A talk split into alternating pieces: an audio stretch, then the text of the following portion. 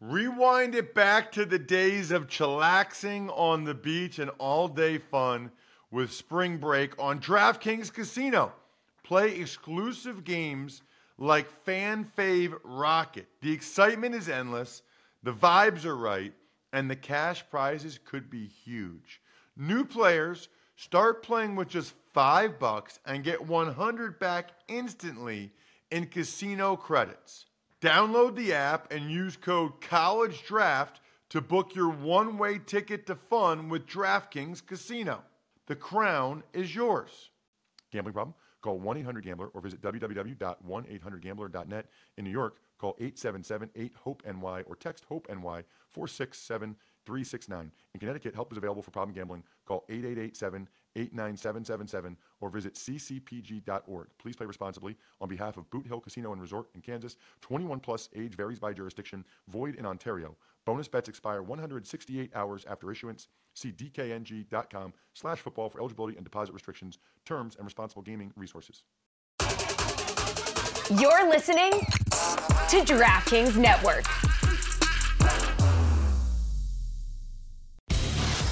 Yourself a cold one. They strike them, huh? And listen to Ross Tucker break down the top college prospects on another tasty edition of The College Draft.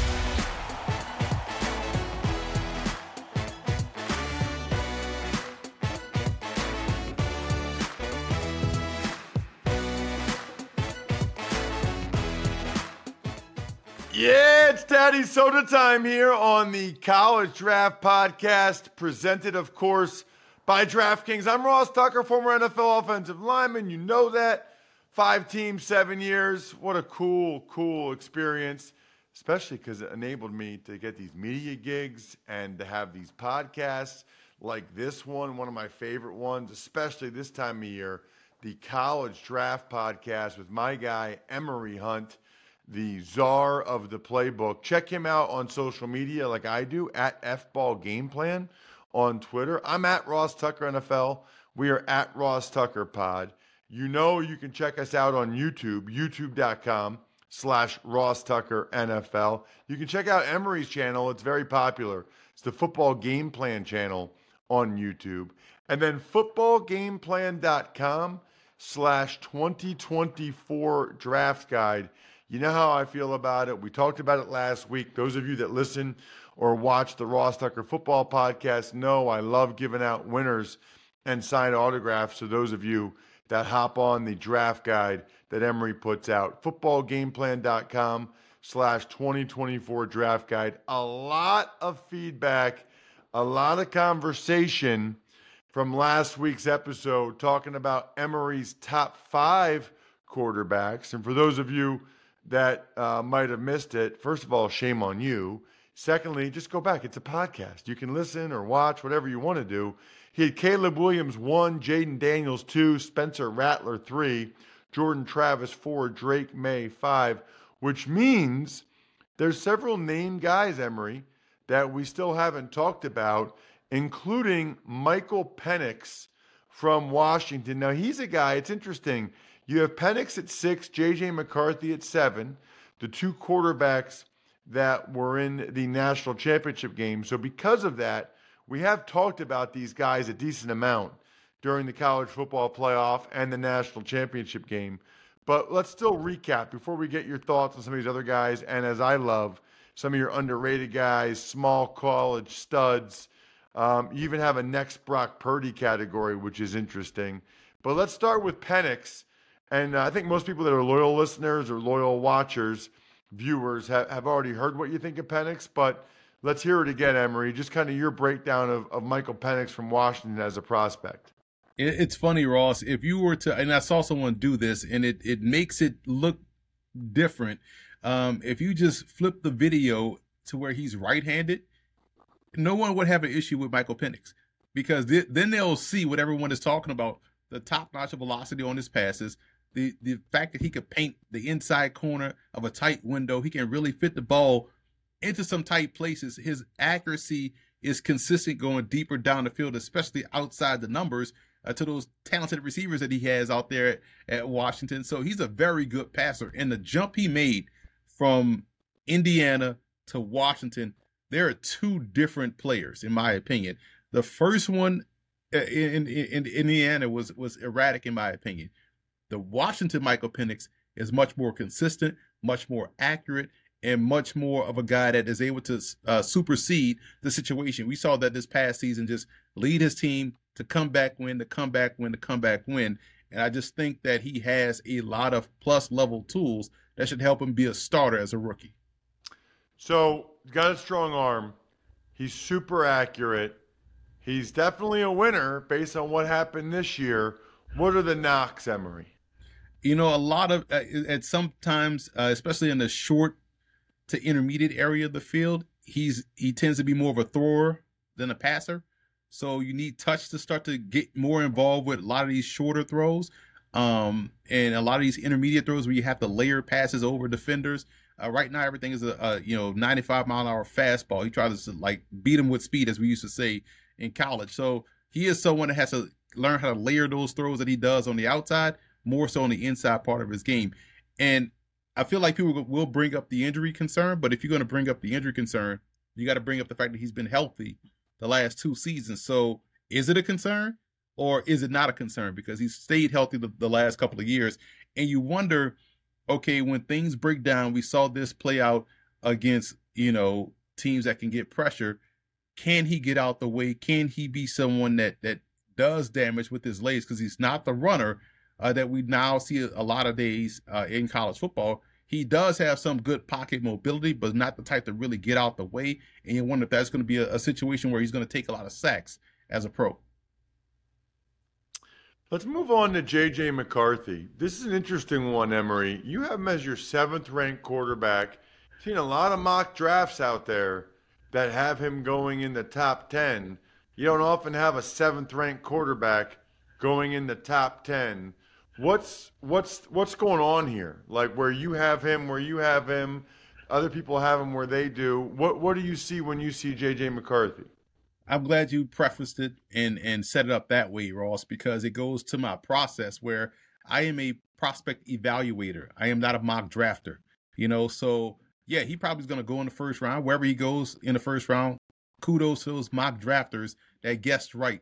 My job is to get the evaluation correct and that's based off the tape. And watching JJ McCarthy, you can understand why some people like him a lot, right? Because you have the upside, you have the youth, you have the offense he came out of where, hey, he wasn't asked to throw a lot, but the throws that he did make, he has top notch velocity. He's a very good athlete. We've seen that. That's why he took that starting job a couple years ago. Uh, you know, you have to go with McCarthy because he gives you more on the move. And so the pro- projection is okay, if we ask him to do more, he should be able to do more um, in in an offense in a pro offense. However, he still has as he has good velocity. I don't know if the true arm strength is there, and we've seen that going outside the numbers. Those balls tend to hang; they could be late, and we know late and uh, off to the side goes back the other way. We saw that against TCU in the playoff game uh, two years ago. So again, there are some things that you like, and then you have to wonder why wasn't he asked to throw often. Cool. That's something we can you can find out in the meetings. I don't have that luxury because I'm not in those meetings. Also, from a timing perspective, I feel like a lot of times he's waiting for a guy to clear to try to fire it in there. In the NFL, that's already covered. If you're waiting for him to open, he's already covered now. So you got to throw a little bit more anticipation. He's good off play action. He's good on the move. He's a good athlete. So there are some things that you can you could hey you could see a plan for him to have success as a pro quarterback. So that's why he's still in my top 10, uh, despite all of those limitations or all those uh, reasons uh, for concern I laid out. You know, this is another one, Emory, like we talked about last week. If you like JJ McCarthy, the fact that they didn't throw the ball that much, you say, man, can you imagine the numbers he would have put up if they did throw it more? And think about how much success he had and the winning they did, even with limited reps, you know, limited opportunities to throw. You know, this guy gets more of a chance. He could have put up huge numbers. If you don't like JJ McCarthy, it's man, why are they running the ball on third and long? Like why why or why is it like a short screen? Why why are they not trusting him to make a decision and drive the ball down the field? Because I've already, I mean, I've seen people have JJ McCarthy as the number one quarterback in this draft. And I think you can spin it either way. It's so funny to me that the narrative can change based on how you feel about him as a prospect. Some people look at his limited throwing as a positive and say, look what he did with what he had, and he could have done even more if they gave him a chance to. Others say, well, why didn't they give him a chance to? Well, and listen, if we look at this from how people used to evaluate option quarterbacks, like your Tommie Frazier's uh, of the world, you know, your Kordell Stewart's, who threw a little bit more than J.J. McCarthy, but still was out of a, you know, kind of an option offense at Colorado, not a triple option like Nebraska, but, you know, the, the thing is this, and this is the part that people never bring up. So for J.J. McCarthy, because he throws less, imagine the significance of the throws he has to make, right? So he doesn't have that luxury of just spraying the ball all around. I may only get 16 passes this game. I better make sure I knock out 13 of those 16 because those 16 passes are going to be of the most significance. So I got to make sure I do my job and complete these passes. So imagine that pressure that that folks don't talk about. So that could be a positive for someone like JJ McCarthy. Few guys I, I need to get your opinion on, Emory, that we didn't talk about. You didn't have them in your top seven, but they've gotten a lot of conversation over the past year or so. I guess we'll start with Bo Nix and just the uh, video game numbers he's put up the last couple years at Oregon. Yeah, and, and for Bo Nix, listen, um, I like that he's going to find a way to make a way. You like that competitive nature about his game, and I do think he's gotten better from Auburn Bo Nix. So just like Michael Penix, we talked about where there's two separate, you know, careers. Oregon Bo Nix is better than Auburn Bo Nix.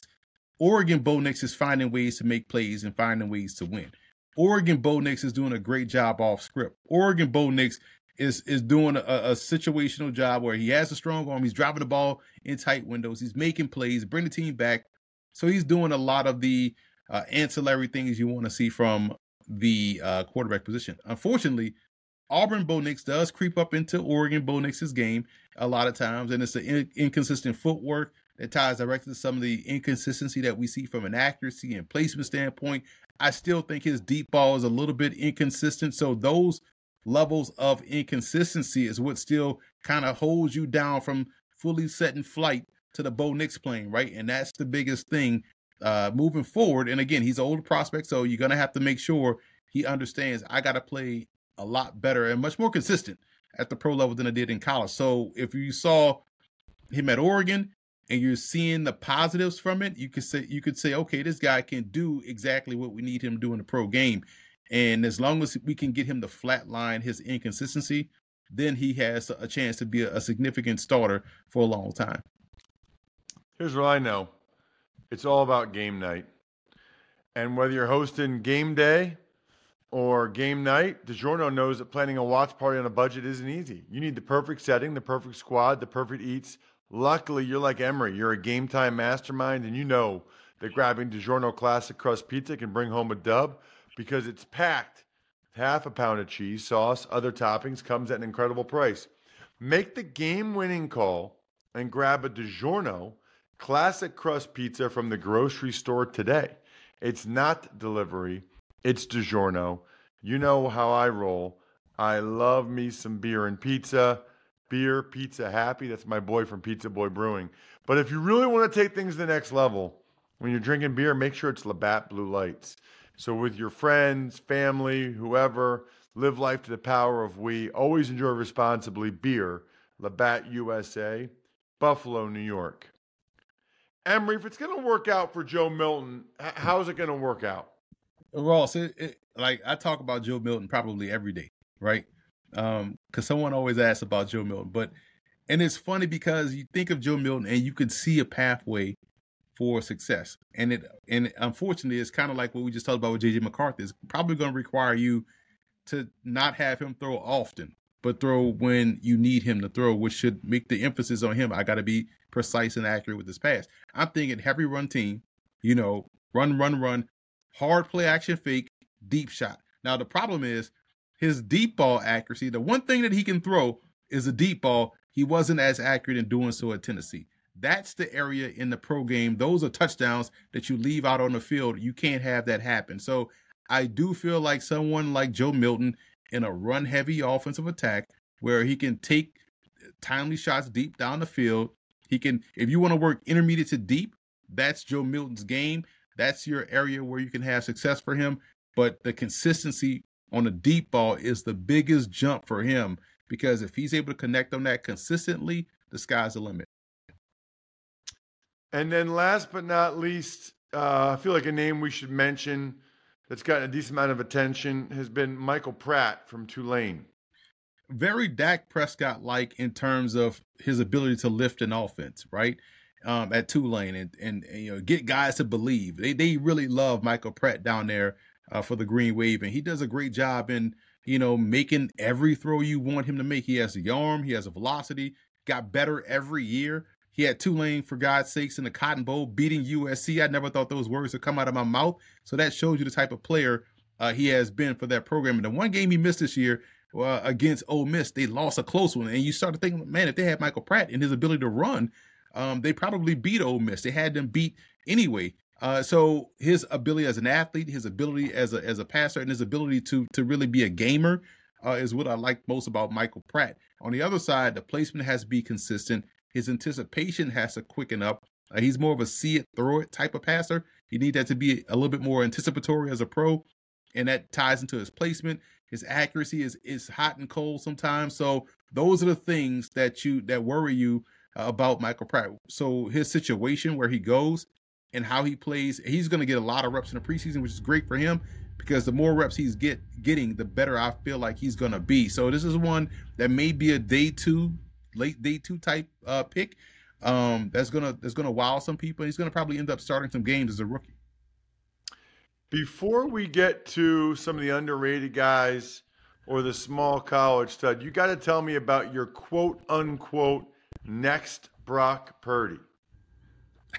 you know what's funny about this, Ross? As you you know, I've graded. I'm looking at the, the numbers. Probably eighty something, eighty nine quarterbacks I've graded in this class. And as so I'm deep in the, the, the archives watching, you know, tape, and I get to John Paddock of Illinois. I'm like, wait a minute. This dude is throwing the heck out of the football. Like he had a huge game against Northwestern. Um, and you're like, yo, what the heck is this? Then you go and watch the Iowa game. He played really well. Then you go watch him against Indiana. You're like, like, why is no one talking? Why wasn't he in the All Star game? Why was he in the Hula Bowl or Shrine or somewhere like that? This dude can sling it.